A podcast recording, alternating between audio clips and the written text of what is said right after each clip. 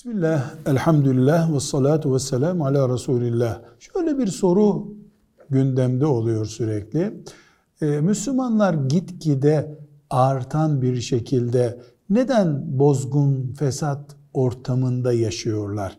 Din, huzur ve ahenk getirmesi gerekirken neden e, Müslümanlar arasında bozgun ve fesat ve yıkım anlayışları gitgide artıyor. Diyoruz ki her şeyden evvel Müslümanların arzularını putlaştırma oranı artıyor.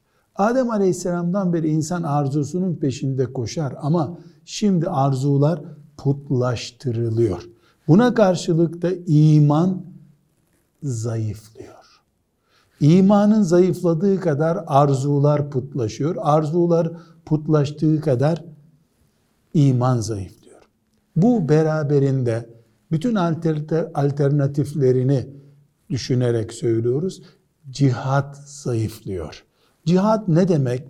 Kendin için değil, Allah için, dinin için bir şeyler içinde olmak demek. Bu zayıflıyor.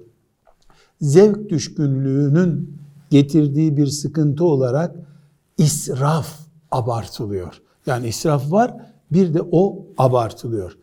Toplumu yöneten siyasetçilerde de takva gitgide eriyor. Dolayısıyla Allah'ı razı etmenin yerine vatandaşı razı etme, daha keyif sunma, daha e, vaatleri geniş tutma siyasetçinin hedefi oluyor. Beraberinde yeme, içme, gezme ve harcama maksatlı bir hayat gündeme geliyor. Bunun neticesi Allah'tan kopmaktır, uzak kalmaktır. O da fesattır, bozgunculuktur, yıkımdır ve afettir. Velhamdülillahi Rabbil Alemin.